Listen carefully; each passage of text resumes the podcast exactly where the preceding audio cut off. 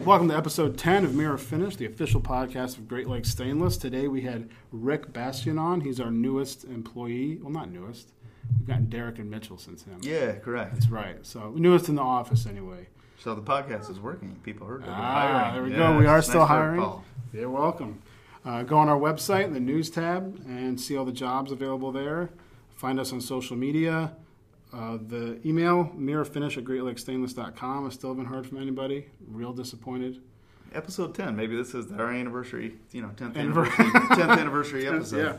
Hopefully This will do 10th it. Anniversary. So, Somebody, maybe we should offer. is, Uh, quite frankly, I'm impressed. That's nine more than I thought we'd get. So. yeah? Oh, man. You got to have faith. Huh? Uh, I had faith, just low expectations. Oh, so nice no, work. that- that Good job. definite. Thank Yeah. you. I appreciate that. Uh, no doubt the Record Eagle article helped, which you have your wife so nicely framed for you. Yeah, for a correct. birthday I present. That was great. Yeah, it was. it was impressive. That's cool. Impressive exposure it was. Very Yeah. cool. Yep. Um, yeah, Rick was Rick was great. He uh, is a really he's a guy with a lot of diverse interests, an engineering background from Michigan Tech, go Huskies, and he also has a really creative side. We talked about his interest in animation and comics, uh, writing. Uh, he was editor in chief of a satirical magazine or newspaper. Sorry, at uh, Michigan Tech, and so we talked all about that and got to know him. And we're definitely going to have him back. Here is episode 10 with Rick Bastian. This intro was short because I had to poop.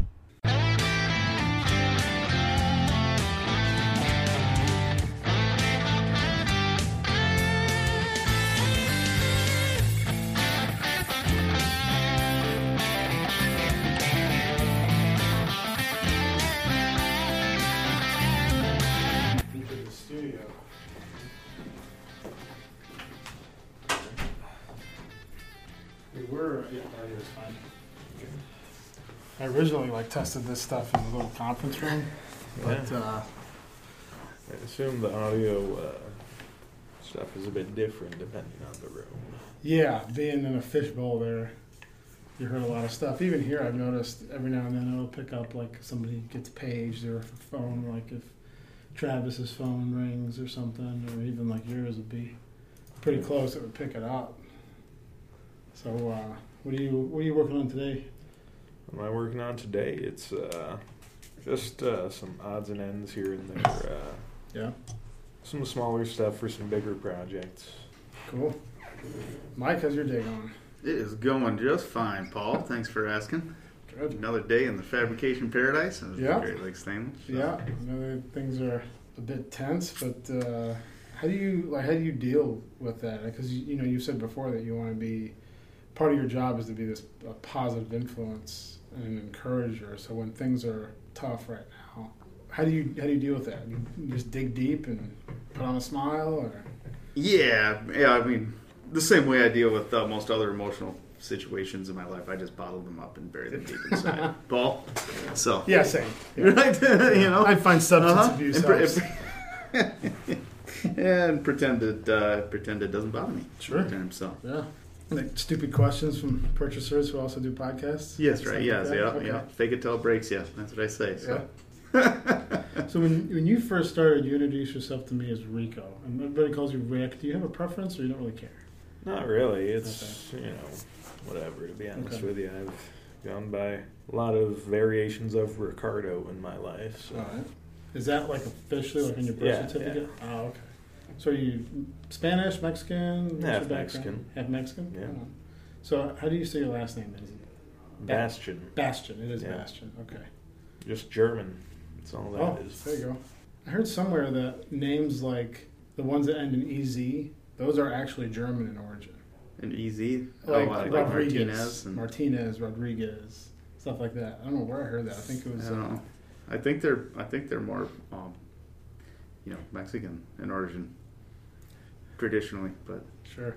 Well, I know that, uh, let's see, down near the border, at least historically, I think there were a lot more people of German descent, you know, as part of the whole immigration Oh, thing. okay. Yeah. So that's why you'll hear uh, accordion music and such in some of the, uh, Oh, I guess Tejano music is, that makes is. sense. yeah. yeah, 'Cause otherwise, how would they get a hold of an accordion? pretty much. Yeah, you know that's not going to happen in two separate cultures separately. Just one is going to make Yeah, that that's happen. right. Because when anyone, anyone else mixed up, they're like, eh, I don't know. My Let's grandpa, stick with the guitar and the my trumpet grandpa used to play the accordion. Really? Yeah, he did. I remember that. Before he cut his arm off with a chainsaw, that kind of that really slowed a- down his accordion Yeah. accordion playing. That's it. So, I mean, they put it back on. It mostly worked. Okay. Wow. I think the chainsaw was originally supposed to be a surgical tool. That's uh, it, uh, performed an operation on his arm. I'll yeah, you I- that. you know, I've seen pictures. Oof. Yeah, he was actually in the hospital, and um, you know, he looks up and sees some X-rays, and he's got his arm all wrapped up, and he's like, "Whoa, man, that poor guy. Ah. Too bad for him." And they're like, "Well, that poor Guess guy what? might be you." Oh man. Is that off? Like off off? No, Cut it off um, no, no. He got through uh, at least most of both the bones in his forearm. So yeah, he could only use. Fortunately, he could still kind of use his thumb and his index finger, Okay. but the rest of his hand was pretty much. I mean, I to remember him. The rest of his life was just kind of like this. Wow. You know, that's just so everybody they can see this, right? Can they see this through the microphone? Mm-hmm. Yeah. Oh, yeah. sure. Okay. All right. Perfect. Good. Yeah. I was making a hand motion. So. Okay. No, Yeah. we'll uh, yeah we'll get some feedback through listener mail, which nobody has mailed me yet, so I'm still kind of miffed about that. We've had the email address up for a while, and whatever. I'm not going to dwell on it. Yeah. All right. Very good. So Rick, what do you what do you do here then? You were you're really new, just a few weeks, right? Uh, yeah, I'd say about a month and a half. And you were hired on as an engineer. That's it? Is Yep. that it? Cool. Design engineer. Design engineer. Now give it time, and Mike's going to come up with a really cool name for you. Oh, 'Cause if you go on the website- Yes. Yeah, there's some creative stuff on there. Oh. Sure. Right. So, um, so is that your background? Is engineering too? Yeah, Okay. Went to Michigan Tech for a few years, and uh, now I'm here. On. What'd you major in there? Mechanical engineering. Nice. I've heard a lot of good stuff about that school. What's the um, what's their mascot? I know Ferris is the Bulldogs. What's Husky. The Huskies. That makes Yeah. sense. That's up in Houghton, right? Way up there. Yeah, they just uh, had some flooding there or something that looked Yeah. terrible from the pictures. Yeah. Whole streets washed out, and yeah, it looked like. First saw the picture, and I'm like, oh, is that Hawaii? Because you know, Yeah. pavements wrecked. You know, there wasn't any fire. But Yeah, now there's some washouts up there. Like the volume of fill they need to put that road back is really mind-boggling. Really? I mean, huge washouts. Really, pretty devastating as far Well- that goes. They had an article or a video or whatever on the Weather Channel that showed satellite pictures of all the runoff into Lake Superior. Oh, Just really? From that rain, you just see streaks of brown going. Can you pause this while I. Google that a Yeah, minute? no, or- go ahead. I can edit it. yeah. so, um, so how'd you end up coming to GLS then? Was this is this like your first job out of college or? did you have Uh, no, I worked uh, around a little bit. I worked uh, a couple of manufacturing jobs in production. Uh, didn't suit my talents too well, though, I'll tell you that much. I was just kind of living up here with the family, and yeah, I just kind of came across this one day at a, at a career fair, I think. It was Hmm. over at the Hagerty Center, or, Okay. or uh, the Maritime Academy, that's what it is. Yep. I think isn't Hagerty Center in that building in the Yeah, Maritime they're all Academy? connected. Yeah. The, It's so like the, you got the a jam conference, the culinary school, and the places where you go for all the events. There's on one side, and then on the other side of the lobby is all Maritime Academy. That's all Maritime Academy classrooms Okay. and labs. Okay, I remember when they built that. It's a nice building. So, um, so were you where? So where did you work at before this? You said like were you in like a shop or? Yeah, I've done kind a couple of shop Okay. jobs. Uh, You said you didn't really care for that. That was Nah, I mean it's it's nice to just be sitting down while a machine runs. That's there you go. I mean the time will fly if you got something to do on your phone. Sure. But, uh, Sure. Oh man, could do that for very long. I can understand why that wouldn't uh, that wouldn't suit you. So, We got a second shift uh, CNC operator sitting right here. oh yeah, no, that's what that's what Josh has kind of got. I mean, he's got That's he's true. got a watch machine, but That's true. watch thing route those panels The one after another. Uh, the steel, yeah, Steel. I mean, same thing, same process, but yep. well, Yeah, someone's that's got to awesome. watch it. Oh yeah, Yeah, yeah, actually, absolutely. Yeah, for the second. sure. Yeah, he'll run great the second you turn your back. And he's got. I mean, he's switching those out every 15 minutes or so. I think. Mm. You know, putting a new one on there Wow. every 15 or 20 minutes. Got to get those done. So yeah. Yep, that's the one. One of the projects we're trying to get caught up on, actually. So Sure. yeah, Sure. So Now, if I remember correctly, weren't you? Uh, didn't you do some like editing of? You've got a background. You did some sort of. You were editor. Editor in chief of the satirical paper up Haha. at, up at Tech. Ah, you know, fit in perfect here. yes. What was the name of the paper? Uh, the Daily Bull. And you mentioned that. Uh, the, the the last word is silent. There's actually three words, another word after that. yeah, well, it's silent though. Okay. Well, I mean, going back into the history of it, it was called the Bull Sheet. Oh, really? Yeah, yeah, and it was like uh, just kind of a list of announcements and uh, some newspaper comics. That's what it used to be back in the '70s, I think it was when Oh, they okay. started that. That's great. The bullshit. Yeah. A little too not subtle enough. So daily bull. A little on the nose. Yeah, Yeah. Yeah. made the Yeah. sheet silent. Yeah. Um, yeah, because that's what when we were talking before. That's what really interested me was that you know you've got this mechanical engineering background and you enjoy doing that, but then you have this whole other really like creative side of you, which I Where you think, know words. Yeah, you know words. Use your words. Yeah. I think that's rare because typically, My half-hearted apologies to all the engineers. Just got offended by that. well, because I'm I'm kind of the same way. So that was really cool to see. Like I've got an engineering degree and I really enjoy a lot about engineering, but at the same time, I, I feel that I do have a creative side. I do like to write, um, musician and stuff. So, um, what attracted you to uh, the Daily Bull initially? Well, back in high school, I was uh, a page editor for the funny page, I guess, and that was at Central High School.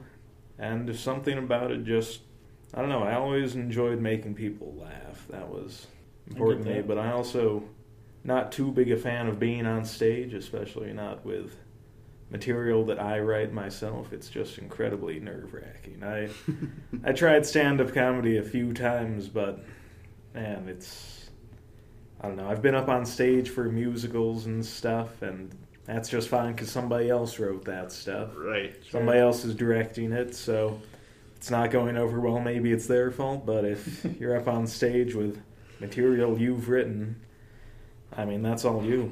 yeah.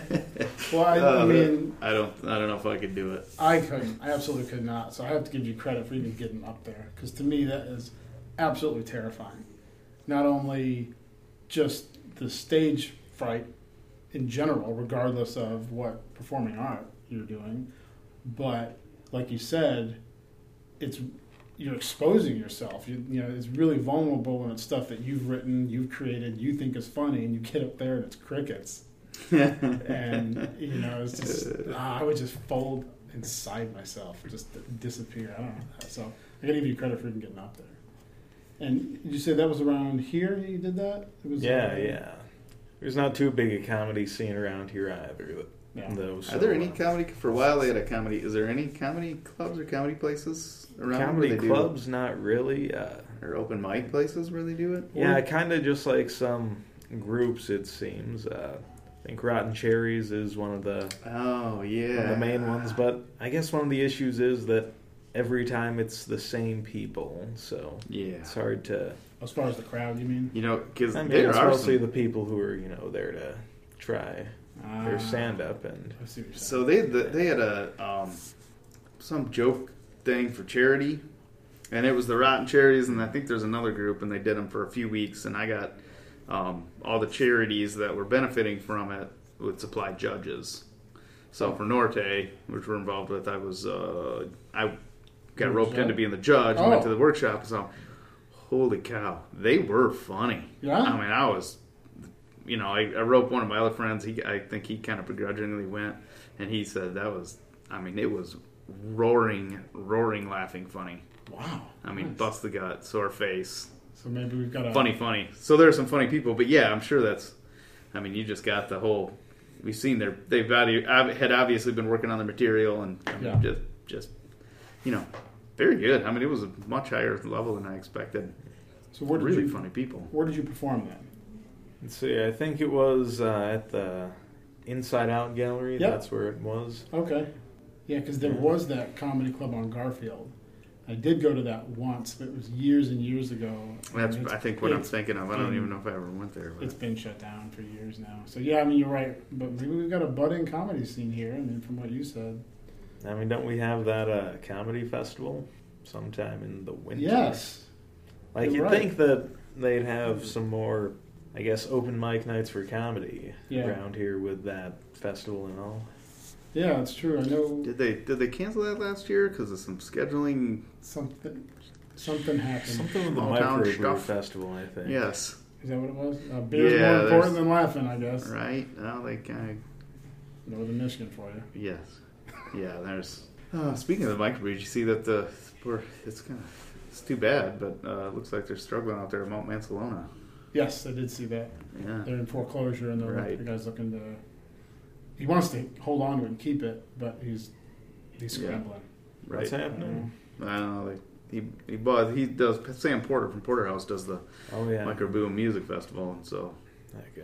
I don't know. Hopefully, they got some events coming up that'll get them some cash flow. Maybe they'll be able to get caught up. But you know, it's nice to see that property getting, you know, getting used, Used. for for something. But Yeah. Have you always had a passion for writing? And so you just kind of got into it in high school and just kind of continued on? Was that always something that you you were into? Well, I feel like it kind of goes back a ways. I'm not exactly sure where it started, but making people laugh was always something I was pretty passionate about, and I always like to create things in general. You know, Sure. have something to show for your time. Sure. Like that's just something that's always appealed to me. Now you said um, your dad did some writing, marketing, right? Yeah, he's in marketing. And then so that kind of maybe opened the door for you psychologically that hey, that looks kind of fun. Maybe I can try it out. You think he was an influence on you as far as that goes? I, I'd definitely say so. Sure. What about comedy influences? What, what are you, some of your favorite comics or shows or? Well, I'm not somebody who really emotes too well, so generally the uh, lower energy kind of comedians. Okay. I'm thinking people like Steven Wright, some Mitch Hedberg, stuff like that. Sure. yeah, some of those, Yeah. some of those deadpan guys are just That's just the best. Oh, yeah. oh man. Sometimes it just takes a second for you, like, oh, Yeah. that's funny. You heard of Emo Philips? Can't say I He, have.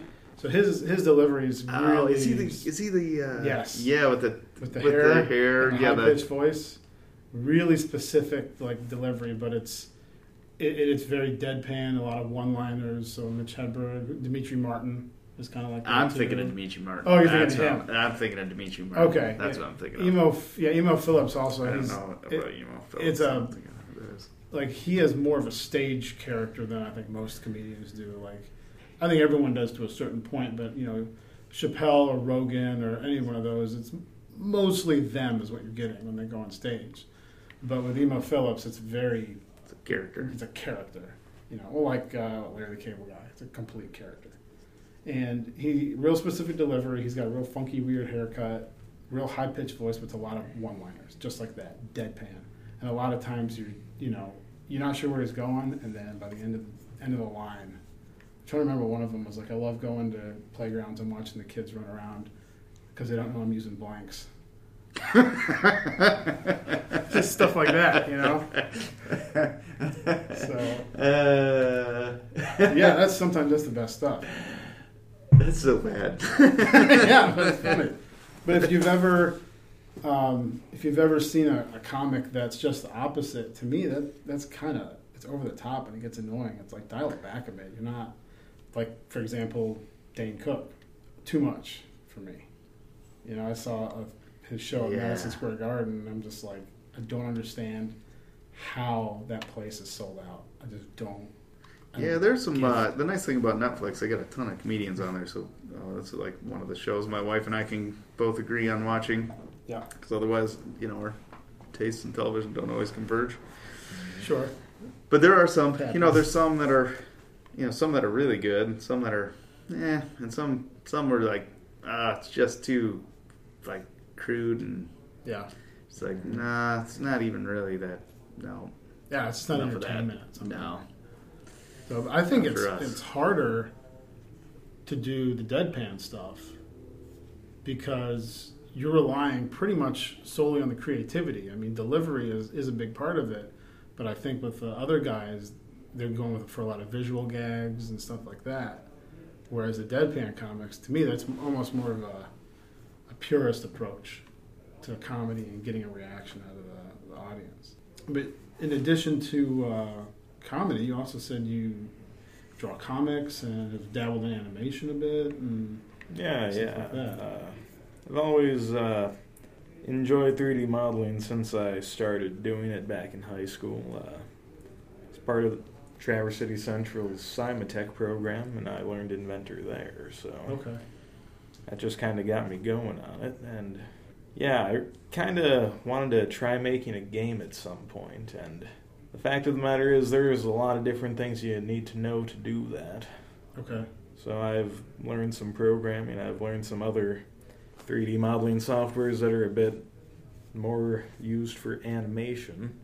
Yeah, I'm just kind of working on stuff like that. But in regards to comics, I'm terrible at drawing, but I'm pretty good at writing, I'd like to think. yeah, And I think that it's much better to have these kinds of skills that can be combined into something else.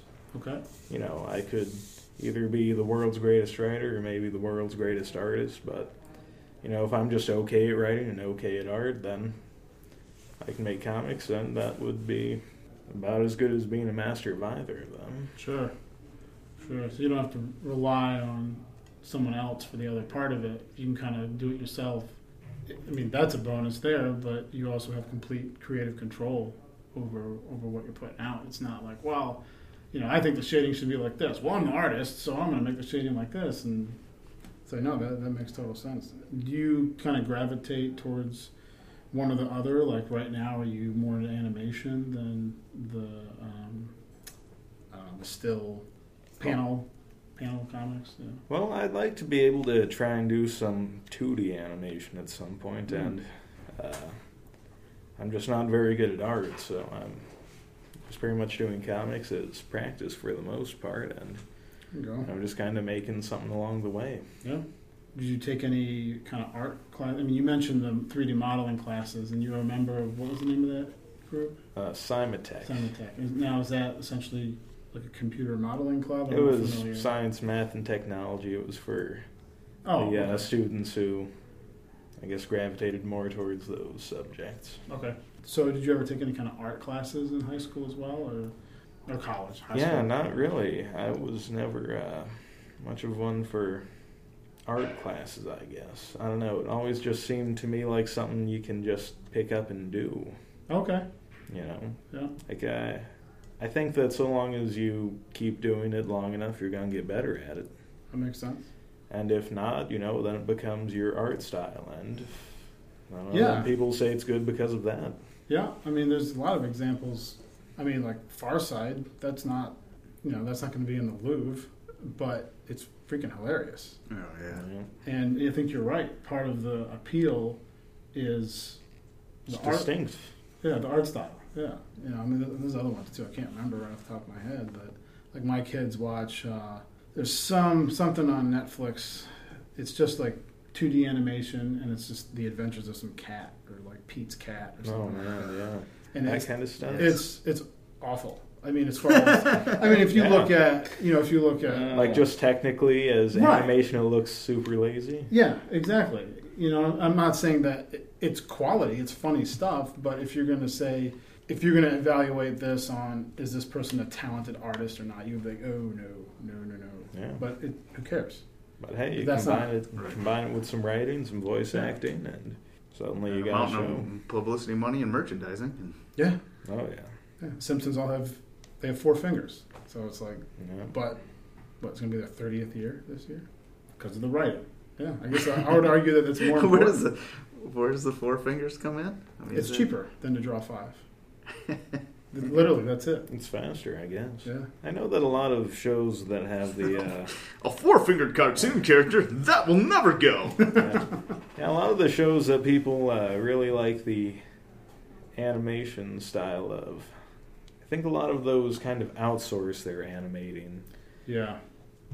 Like you talking about big shows like Family Guy and stuff like that, or Oh, Family Guy looks really lazy, Yeah. to be honest with you. But uh, like, no, the ones that people think are visually striking and stuff like that, like that Avatar: The Last Airbender Oh, stuff. sure. I'm pretty sure that all that kind of stuff gets outsourced. Yeah.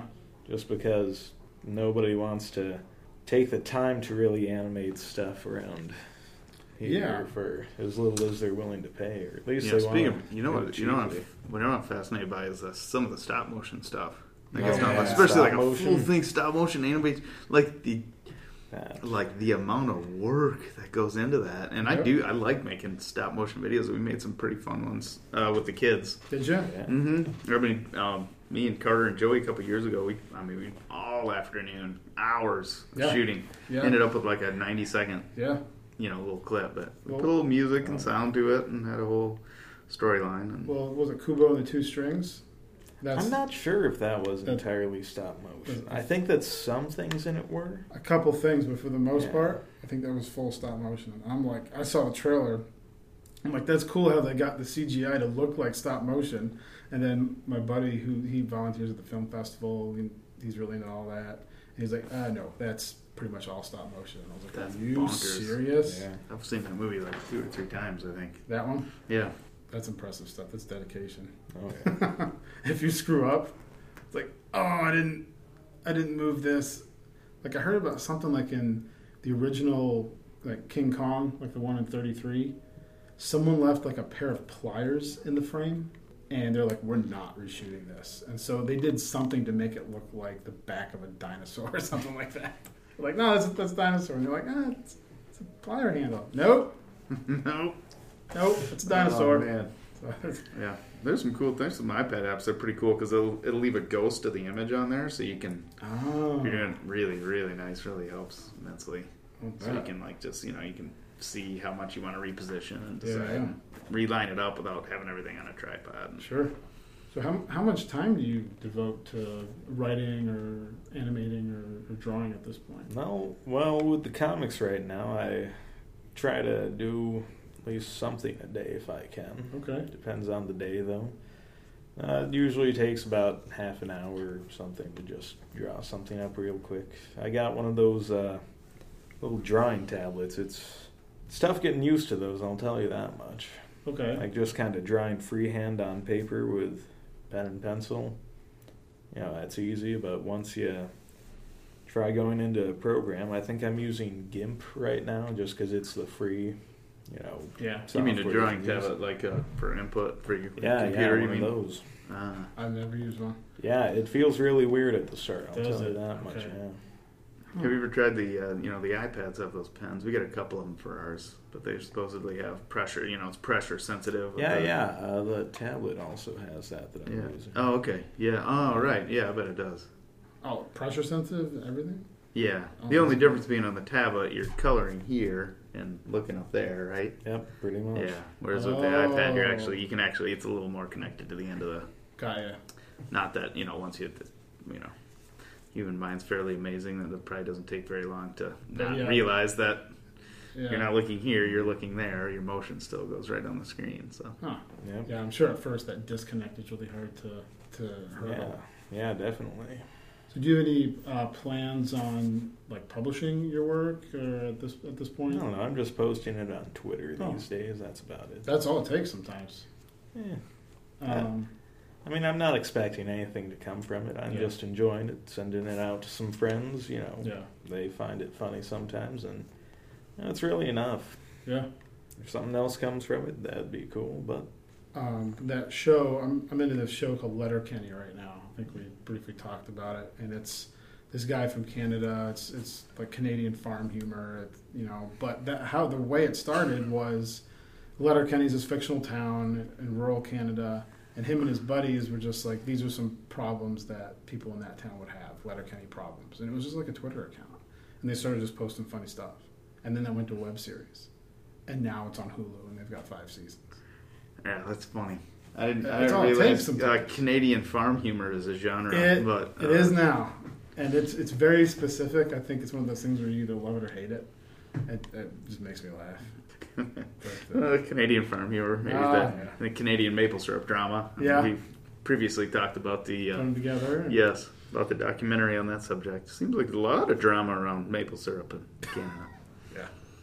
Yeah. No kidding. Did you ever hear about that? The whole So apparently, maple syrup in Canada is like life or death. It's They have a strategic It's- maple syrup Yeah, reserve. yeah, I've heard about. yeah, I mean it's like oil in other countries. Like as much as we covet oil in the U.S., And somebody came in and stole several million dollars worth and replaced it with empty barrels. and it sounds like a a skit, but it real. sure does. Wouldn't Oh, it be funny if, if Canada had a maple syrup reserve and then someone stole it? Like, eh, it's really happened. Oh, That Must not have had much security there, I guess. yeah, right? I don't know. Yeah, that was that was. It was an inside job. yes, that was the conclusion, wasn't it? I think so. Yeah, they, they correctly. arrested a bunch of people over it, twenty some people. And What What are you gonna do with that much maple syrup? black market, man. Black market maple syrup Mm-hmm. selling on the DL. Selling out a trunk in a, parking in a mall parking lot. Hey, hey, Want some, sy- want some syrup? It's like, hey man, I, I don't do drugs. No, no, it's really maple syrup. it's, it's maple syrup. Grade A amber. Grade A amber. No, it's serious. It's Canadian. I, I can't put a label on it. the- I can't not. Are you laugh. pouring it out of an antifreeze jug? I, I, wa- I rinsed it. Don't worry. Yeah. oh, it's sick. When you were the editor in chief of the Daily Bull, what kinds of what kinds of stuff did you guys report on? You know, and you mentioned that you actually kind of got in trouble for a headline. Yeah, I did. Uh, let's see. The headline was, and you can cut this out if uh, you don't think it's appropriate. If you but want, The headline was "Sexually harassed man pretty okay with situation." It's uh, it's funny and inappropriate. It doesn't doesn't seem to fly on college campuses these days. No. no. no. So did they like? Did they say you're done, or just kind of warned you? Uh, just kind of warned me. I got put on conduct probation for that. Really? Yeah, and uh, the whole organization itself went on probation for two years. God. I mean, it's what they expect. It's a, that's the point of the magazine or Right. the newspaper. Yeah, I know. It's a very, very. Uh, Onion would be proud of that title. Yes. Yeah. Very proud. That's kind of what I tried to emulate for the most part. Oh, perfect. Yeah. Was there? Um, do you guys have a real big circulation? Was it pretty popular thing on campus and like in the town? You know, it's hard to tell. We really only distributed to campus, and uh, yeah, I think we did pretty well. But usually, when we put out uh, the next issue, there'd still be a decent stack in some areas. But I mean, that's fair. You know, it's it, it's an engineering school, and we had a bunch of engineers writing on it. It was Enough said. as editor in chief, I tried to institute some uh, some more editing, you know, in between uh, somebody just writing it and then getting published. Yeah. Because we didn't really seem to have anything like that. You know, at least some peer editing or something like that. Right. Some Yeah. control. I wanted to, at least as editor in chief, look over everything before it went to print. But you know, when you're also doing school at the same time, it's a bit yeah. tough. So Yeah. I had to had to let some things go for sure. Was it weekly? Um, originally it was daily, but uh, we got it to be three days a week. Oh, still. That's a Yeah, lot of it was just it was just like you know uh, front and back of a eleven and a half by eight. You know. Okay. I- But I- still, that yeah. was it's tough. yeah, back to the uh, back to the title of that article. Like, I certainly understand the position of the administrators, but I guarantee you they laughed first, and Oh, then yeah. and then Yeah. they were, They "We can't- Ah, we we can't. something." We got to do something about that. Oh, yeah. I had to go through sensitivity training with the rest of the paper. That's what I, I worry about. That you know the Uh, was it so? I'm just curious, like the sensitivity training. we're like, well, wish I didn't have to do it, but at least it was somewhat informative, or was it truly like a soul sucking waste of time? I mean, I got free lasagna. Yes. That's all you need to say. Yeah. Okay, we can move on to the next topic. I completely understand that sentiment, and uh, I'm pretty sure I need to go to sensitivity training now. yeah. Um, was there anything that came across your desk that you were like, ah, we cannot publish this? Not really. It No? seems like Alright. that it more came down to what I was willing to, what I wrote. You know, sometimes I thought, nah, I can't, I can't uh, publish that. then I'd just tell my friends about it. They'd have a laugh, and they'd be like, Yeah. "Yeah, but I really can't publish Yeah. this." Right. Can't do it. That's what I worry about, you know, because you know, with uh, and I'm not saying I agree with what they did, but like Kathy Griffin and uh, some other some of the other stuff that comics have done, it's like where's the line between what we, you know, it's comedy. It's part of it's supposed to offend. You know, it's not it's not supposed to please everybody, which you can't do anyway. Yeah. Um, you know, I, I heard a an interview with Mel Brooks, and he was asked, "What do you? What is comedy?" And without missing a beat, he replied, "Comedy is protest." It's like, well, then how do we? Who, who makes a judgment of, of what to censor and what not to censor? I mean, yeah, there's stuff that's done in poor taste, but I think, you know, highlighting it and you know making people go through certain types of training, it almost makes it worse because the best thing you can do to something that you don't want to be spread around is ignore it. But when you, like with the Kathy Griffin thing, it's like if you really wanted to bury that, then you shouldn't have reported on it. Just ignore it. But everybody seems to be like, just, I don't know, like the social justice warrior thing almost seems like it's getting out of hand and people are starting to look for stuff even when it's not there. I mean, I'm not, I, I think what she did was in poor taste.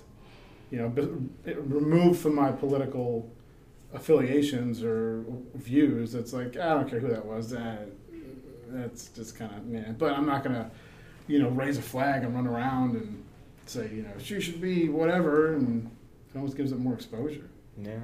Well, now you're seeing, uh, let's see, the thing with James Gunn right now. Like he posted Oh. something as a joke years ago. Yeah, it and was it's like over ten years ago. He got Yeah. fired from Guardians Three. Yeah. Yes. Uh, Did see what that said, but uh, I didn't either. no, I did. I Oh, you did see and, it.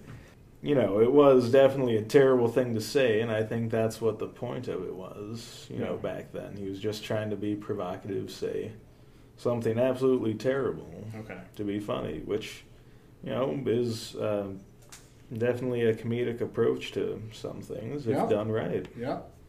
Yeah, you've got some comedians like Anthony Jeselnik that base their careers on that. They w- almost wait for tragedies to happen so they can toss a dart at it. Sometimes it hits and sometimes it misses, but to crucify these people, I don't, I don't know how fair that is. It's just to me, it's getting a bit out of hand. Yeah, somebody. I mean, going back ten years to something that I mean, only if it's part of a pattern with other, you know, Yeah, items of evidence where, hey, listen, take this, you know, thing as a whole, but to pull a comment out from ten years prior Yeah. and It's like, you don't know where that person And I don't, I don't know the situation. Maybe that is the case with him. I don't know. But Yeah, don't know. if if the if the situation is not, you know, that I have some problems with.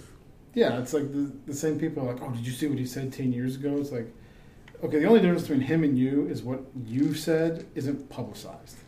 Because if it was, then you would be in that spot. You'd be like, hey, wait a minute, wait a minute. I didn't mean it. Like, well, you're the same person vilifying that guy. Everybody said stuff we shouldn't have said. You know, and the guy's losing a job over it. I mean, I'm sure he's fine financially, but I mean, I that's not the point. You know, I thought the Guardians of the Galaxy movies were good, so Yeah, you Mhm. know. yeah, me too. He- I don't know who they're going to try and replace him with, but I know Who was people are what gonna- character was No, He he was was the the director. Yeah. director? Yeah. Um, I heard there's a campaign by like some of the actors and other people to get him back. Yeah. We'll see. I don't know. We'll see what happens. I mean, the studios are going to go where they think the money's going to be. So if they think they're going to make more money getting him back, or if they think they're going to get more money, like with what ABC did or Disney did with Roseanne, because I think you were Yeah. telling me. Because everyone was like, "Man, that's you know, Roseanne was the number one debut show when, when the reboot came out," and in reality, the revenue was like 0.6 percent of Disney's annual revenue. So they're like, "We don't care. We're going to make far more money by ditching her." Because if we don't, then we risk people not coming to the parks, not coming, not buying the merchandise and stuff like that. So, like, yeah, I see that. You know, Roseanne has uh, her handprints out in front of the State Theater. Really? Yeah, because of uh, either the Film that- Fest or Comedy Fest. And so, me and a friend, I had this idea of uh, just going out there and having kind of a nuanced protest in which we hold up signs saying, "Oh, Roseanne is racist," or maybe not. It's hard to tell. you know, context really matters. Maybe do something about her handprints here, or don't. You know. we really, we really got to look into this thing a little bit more, I guess. Nice big long sign. Yeah, pretty much. That's awesome. But it's true, Uh, you know. Yeah. That's so Yeah. true. And, and we got to talking a bit about how um, we both kind of got into human behavior and psychology after the election, and this the, the whole comedy thing, and, and the public seems to be addicted to outrage kind of thing. It all is part of this huge, the same thing, you know. So, what do you think about uh, this kind? I don't want to call it an attack on comedy, but it almost seems like more than ever before, comics have to really toe the line, which is exactly the opposite of why they got into comedy and why they do what they do. You know, where do you think that that's coming from? I don't know. It seems like the reins of comedic power are kind of shifting right now. Okay. Uh, you know, uh, people like Bill Maher, they're kind of on the side that has more of the power in the entertainment industry these days. Uh, you know, a lot of the left leaning comedians tend to have all the talk shows and such, while I guess you see a lot of the right leaning ones on the internet more so. It's Okay. very, uh, it's a very different time for Yeah. comedy, that's for So sure. who are the right leaning comedians? I'm trying to think. Dennis Miller. Is he? Yeah, he's. Is he still alive? Oh yeah, Dennis Miller. Oh, yeah. Oh, okay. I know he, he hasn't done much like on That was, mainstream that was media. more of just a unwarranted dig at Dennis Miller, but this is the only one I'm really familiar with. I do. What are some other right wing comedians? Uh, Sam Hyde is definitely one that uh, I'm just trying to picture the right wing stuff being funny. I know it's it's difficult to think of, but uh, You know, like I mean, uh, a guy like Bill Maher, all the kind of stuff he said was provocative for the time. You know, maybe 10, 20 years ago, but now it's kind of with what the mainstream says is how everything should be, how everybody should be thinking. So. because with people who are disagreeing with that is now, you know, the provocative stuff. Did did he start off in comedy and move to like? Because it almost seems like he's almost more of like a news figure. Bill Maher. Yeah. Did he start off in comedy or? I'm Yeah, I'm I think quite so. I think he started. did. yeah, he started off in comedy. Because at, at this point, he almost seems like more of a like a, a news guy. Yeah, I think he followed more of the Jon Stewart arc. You know, Jon Stewart was a Oh, comedian, yeah, took over the Daily true. Show, and really Yeah. kind of Yeah. slid over to where he was more of, uh, you know, Yeah. I mean, more of a news figure. I, you know, I was religiously watched the Daily Show because it's Oh, yeah. really funny and, Yeah. and honest and I I think that they just people like Colbert right now. Uh, I really enjoyed one. his stuff back when it was on Comedy Central, but now I think after the election, he's just even during it, he's just gotten too too into the political side. He's clearly taken a side, and it's Oh, yeah. much better to be ambiguous Yeah. about that kind of stuff because you know. I don't know. It's just better to not know where their bias lies. You know, you can usually infer it. It's Oh, yeah. easy enough, but Yeah. you know, now they're just straight out saying it.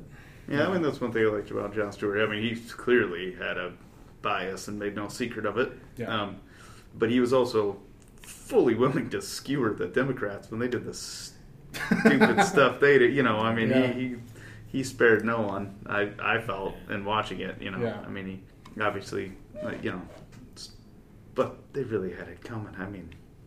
Yeah. but I mean, but people, the regardless Democrat, yeah, I mean, regardless of their party, when they did stupid, ridiculous, then you can- ridiculous, and said ridiculous things, he would. Uh, Yeah. He just did a ma- marvelous job of highlighting the ludicrousness in any of the situations. So Did you ever watch it before Stewart with Craig Kilborn?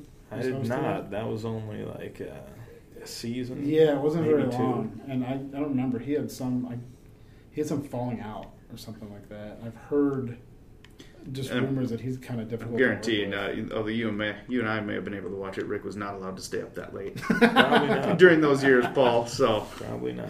yeah, uh, Stewart was on it for fourteen. I mean, quite a while.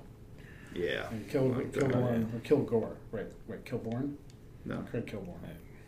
God, I can't remember his name. Anyway, there you Uh, go. now they got Trevor Noah and Trevor Noah. I don't think he's doing as well as Stewart was doing. Yeah, Stewart's so hard to replace. I don't know. So hard. I mean, yeah, yeah. I don't know. Trevor Noah, it feels like he's got a certain shtick he's going with. It's uh, I'm a guy from different country. Is this how you're really doing things in America? I see that. You know, but did you hear the did you hear the interview with Trevor Noah where he said when he came in when Trump was on the campaign trail, he said come from outside. He's like, I really thought, and I think he spoke about it at the time. He come back, and he's like, this guy's a real change. Everybody's like, ah, he'll including me. I'm like, no way. Yeah. He came in, but um, it's really interesting. You know, I, I recommend looking up his comments on what he thought during the campaign. And like, hold on a minute, I've seen this before. Oh, this guy's got a I've seen this chance. before. This guy has a chance of winning because I've seen it, you know, in these situations and what he compared it to. Yeah. You know, how interesting. that it is interesting. I mean, really, I, I recommend you look at Trevor Noah's take on um, his opinion of Trump's campaign and his real thought that no, this guy can win. Yeah. You guys, you guys are all laughing right now, thinking this is a joke. No way. Yeah. I've seen this before in these countries in Africa in these situations, and this is how it works. Huh. He's got a real shot, Yeah, oh, yeah. He did it. and he got Well, it. we were talking about that. Yeah. You know, the human behavior and all the things Trump did right to appeal to people. He exploited the tribal psychology, you know, and I think I, I mentioned this podcast to you, a free free plug for a podcast called You Are Not So Smart. And it's all about behavioral psychology and, and stuff like that. And they have quite a few episodes where they discussed, uh, you know, what was currently going on uh, with the election and why people are making the choices they're making. That's fascinating. Yeah. My choice for, uh, I guess, uh, psychological insight into the whole election was Scott Adams, the uh, creator of the Dilbert comics. You mentioned him. That's right. Yeah. He, um, from the start, predicted Trump was going to win. He Mhm. talked about all the psychological methods he's using. And, you know, he's a trained hypnotist too, which I guess I Trump? didn't know. No, uh, Scott Adams. You would Oh. think, but no. I was like, Uh, that would Trump's- explain a lot. Trump's been in business a long time, so I assume he's learned a thing or two about Yeah. appealing to the public and such. yeah, I don't think he got that. He's been in the publicity business for a long time, That and too. that's where he Yeah. learned all that. That is his most important, uh, in my opinion. That's the thing he cares most about, Well, which is how- proven by a very, very long history Well, how of him many- craving publicity, both in New York and Yeah. everything. I mean, Well, yeah. How many seasons of The Apprentice were there? So I mean, he got he probably got a lot of experience under his belt when it came to that kind of stuff. Oh yeah, but uh, Probably. even before that, though, Yeah, New York and the true. tabloid scene, him pretending Yeah. to be somebody else, calling the tabloids, and Oh, I didn't know he did that. oh yeah, Really? yep, he I didn't that. pretended to be somebody else and call in. And I don't just doubt really- that. Yeah. Oh yeah, yeah, It worked. You know, it's like love him or hate him, man. He did it. Yeah. Not just him. I mean, he had a group of people working with him in this campaign, but they, man, they knew how to read people. Yeah. I was shocked personally. Like I was, I think like a lot of Americans, I'm like, yeah, all right, all right, have your fun, buddy. But you know, with someone like Trevor Noah from the outside, and it's like, wait a minute, don't just dismiss him because he's doing a lot of things right as far as appealing to the masses. And one thing I noticed was comparing not just like Hillary's r- rallies or whatever you want to call them, pre- Rallies. yeah, sure. Previous, previ- in previous elections, I don't know that I ever saw a crowd as into the candidate as the ones at Trump's rallies. I mean, because like at Hillary's rallies, yeah, people are cheering, holding up signs, waving, but watching Trump's rallies, and then I'm like, man, he's got his own personal army sitting here. They are into it. They Yeah. just figured it out. yeah. They, you That was, yeah. So did you say Scott Adams had written? You mentioned he wrote a book, right? And was it Yeah. specifically about the election, or just about like? Yeah, yeah. It uh, was. You wrote uh, "Win Bigly." That's uh, Yeah. That's right. That's right. You mentioned that. Uh, That's his book. He wrote about it. Uh, it's really interesting stuff Yeah. overall. I, I guess the election got me more into reading about psychology. I read "Influence and Persuasion" by Robert Cialdini. Mm-hmm. You mentioned that. Yep, uh, one of the forefathers of, uh, I guess, influence. Hmm. Really interesting stuff. It all seems so basic, but you know, once you kind of see how it works at a such a psychological level. Yeah. you know, the tenets of things like reciprocity, uh, tribalism, Yeah. stuff like that. It's Um, what was the name of the, the second book? You said Influence and. Persuasion. That's his uh, more recent book. It's been speculated that he uh, was helping the Bernie Sanders campaign, uh, Okay. and then after he lost, uh, was then going to help the Hillary campaign. Hasn't been confirmed or denied by anybody. And what was his name again? Cialdini? Yeah, Robert Cialdini. Okay. I'm to look those up because that, that subject just fascinates me. Oh, it is very interesting. Nice. Yeah, and like I said, I totally recommend that podcast because um, they talk about um, how to argue, logical fallacies. They've done, uh, um, like I said, the tribal psychology. They've done all kinds of like confirmation bias and stuff. And when you listen to all those, and then you see what's going on, or even when you're talking with somebody, you're like, you start to recognize that stuff. Like, oh, I, I know why you're saying that. I mean, good luck pointing that out because they're going to be like, no, you don't know, you don't know me. So you would recommend those two books for anyone that's kind of interested in? in No, yeah, in- definitely. Sure, cool. Yeah, this I would think that the election has to be a case study in human behavior. That social psychologists are just like having a field day with it. Oh yeah, for sure. I mean, I don't know if the whole memes thing, if you guys saw too many of those about the election. A few, I guess. You know, I don't know. I I didn't see too many for Hillary's side altogether, but man, I saw an absolute cascade of them from the other side there. so you think they really were able to exploit social media to their advantage? Yeah, I think that, you know, kind of stems from just the moves that Trump was making Mhm. that made it so easy to, I guess, make these things. He'd, he'll give you big visual things to grasp onto, like a wall. Okay. You know, something like that really sticks in your mind. Okay. And so people just start making memes of walls everywhere or something like that. Okay. It's it's just easier for people to visualize. It makes them believe it more the more they visualize it. Sure. So what did you? When we're talking about a lot of this stuff. He was obviously successful in the election. What kinds of things do you think he could have maybe done better? Like what kind of mistakes did he make as far as the social psychology aspect of it? Mistakes? Not entirely sure. I'm not too big of an expert myself, so I mean I more just followed it than anything. Yeah. But what kind of mistakes did he make? I'm not entirely sure. Because I think almost in the perceived, like people are like, well, he alienated groups.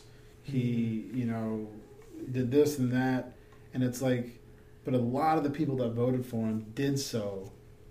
And I've had personal conversations with people that said I voted for him because he was not a politician, because he was not what we already have. So even in doing this stuff that people are like, yeah, that's not cool, he was still successful because then that made people say, well, yeah, but normal politicians don't do that, and that appeals to me. So It's it's just it's amazing, No, I, it's, uh, that does. I mean, it, it makes sense on some make- levels. Yes. right? You know what I mean? On other, on other levels, it's like, well, is that it? Yeah, it's like it's- it's- because uh, maybe maybe he's not normal in the directions you'd want. right. Well, I don't know that a lot of people be. thought that far. Well, No, probably not. And he was only lying like two per two percent of his words were lies at that point, and now they're up to what was it, almost ten percent on that study they did. Uh, they Something see like that our Business yeah. Insider, which is just uh, astounding. Now, I think that a lot of people will conflate lies and hyperbole. There's Okay. definitely, I don't know, hyperbole is a negotiating tactic for the most part. You ask for a lot more than you really want, and then Mhm. you kind of negotiate back from there. Sure, Yeah, I think that, I'm pretty sure they're pretty clear. It was just demonstrably false statements. were they? Yeah, Yeah. I don't doubt that. Uh, but it doesn't seem to have any repercussions for him. So No, I mean he's yeah he's still there. He's still doing his thing. You know, and Yeah. I mean we'll see what comes of uh, the investigation and stuff. But um, yeah, I, He's don't- flying along. I really don't know that that will end up uh, going anywhere and getting Trump. Manafort's in probably gonna be a boatload of trouble, but Yeah, there's going to be some. I don't know. Trump. Yeah, I don't know who's going to really take the fall for, it, but there's going to be some people, man. some nobody's getting away with all this. yeah, no, I mean, I mean it's it is kind of gratifying to see like Paul Manafort. There was some shady, shady stuff and large Yeah, amounts of money guy, that he, he's- that he took, and I'm and pretty sure he's definitely done some shady stuff in the past. Oh, I think yeah. if you look at his record or something, yeah. oh, all the, the Russian money and the stuff Yeah. he took for Ukraine and all that. I mean, Yeah. just deep in it, Yeah. and I've said this before that I hope that any good comes out of this is that people will want to get involved. It's like because you know we had what barely a fifty percent turnout for the election, something like that. and it's like that's so sad to me. It's like whoever you support, just get out there and vote. You know, don't you know? We, there's African countries where they finally get the right to vote. They know it's a rigged election, but ninety percent of them get out there dodging bullets just to exercise this new right that they have. Hmm. And then over here, half of us are like, meh. right. That, that's just sad to me. So I, I hope that this like gets people off their asses, and it's like, okay, well, if I really want to affect change, I need to do, I need to do something. I need to get up, and and I've heard that as a record number of women and scientists that are running for you know like state um, level and even like federal representative job or job you know offices. And I was like, all right. I mean, hopefully that's the start of it. And let's get up and do something, people. Don't just sit there and complain. And fifty percent is sad. so what, what's uh, what do you got coming up, Rick? Uh, as far as engineering or drawing jobs, stuff like that. What do you got coming up? What do I got coming up? Just more drawings, whatever Yeah. people give me. Now, do you prefer? I don't know really a whole lot about the software that we use. Uh, do we do 3D modeling here? Yeah. We do. I see that shows you how much I know. I got my nose and POs and orders all day. So, uh, Yep. so- Autodesk Inventor is the what we use as main workhorse. That's the one. Okay. And so that's kind of your wheelhouse. That's your thing. You like doing the 3D stuff. Oh yeah. And do we do a bunch of 2D stuff too, or not really? Mm, a little, some, but no, it's mainly mainly modeling. Yeah, some people still work in AutoCAD, and uh, God, I just can't go back to that. To be honest with you, it's rough when I try to do anything in AutoCAD. I just think, why can't I just pull this side in a little bit here, and then everything else changes? Ah. You know? All right. Well, man, that's like an hour. That flew by. Holy Wow. cow. We'll definitely have to have you back. Um, I know last um, last episode we had Haven on a little bit about um, being in the the millennial generation as kind of the stuff that she's had to deal with, and I can't imagine you're that much older than she is. She's 19. You're 24. 24, so you know, right smack in the middle. So that is something I would like to pick your brain about too. We'll have to have you on again to do that, though. Yeah. All right. Cool. Well, thanks, thanks, man. Appreciate it. All right. Good having you. Yeah. Thanks. Thanks. We'll get another one scheduled.